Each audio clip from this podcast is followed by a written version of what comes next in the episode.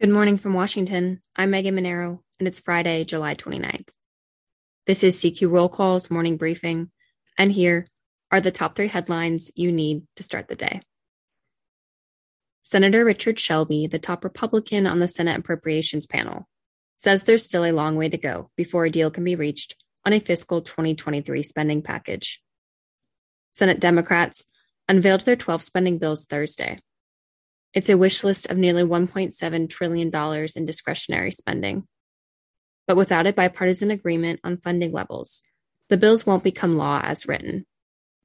They could, however, serve as a starting point in talks on compromise spending levels. Next, Senate Democrats hope to vote next week on the revived reconciliation bill that now includes climate and tax provisions. Majority Leader Chuck Schumer talking to reporters Thursday, recognized that's a short timeline for the $300 billion deficit reducing bill. Democrats may also run into trouble with numbers next week after several senators recently tested positive for COVID 19. Assuming all Republicans are present, all 50 Democratic caucus members are needed in person to vote to pass the package that they previously referred to as Build Back Better. And finally, Senate Democrats will try again next week to overcome a filibuster on veterans' health legislation.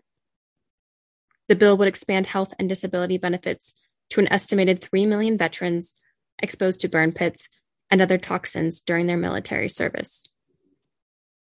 A vote to end debate on the bill stalled this week in the face of Republican objections.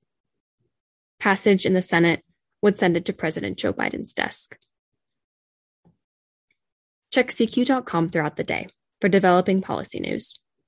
And for all of us in the CQ Roll Call newsroom, I'm Megan Mineiro. Thanks for listening.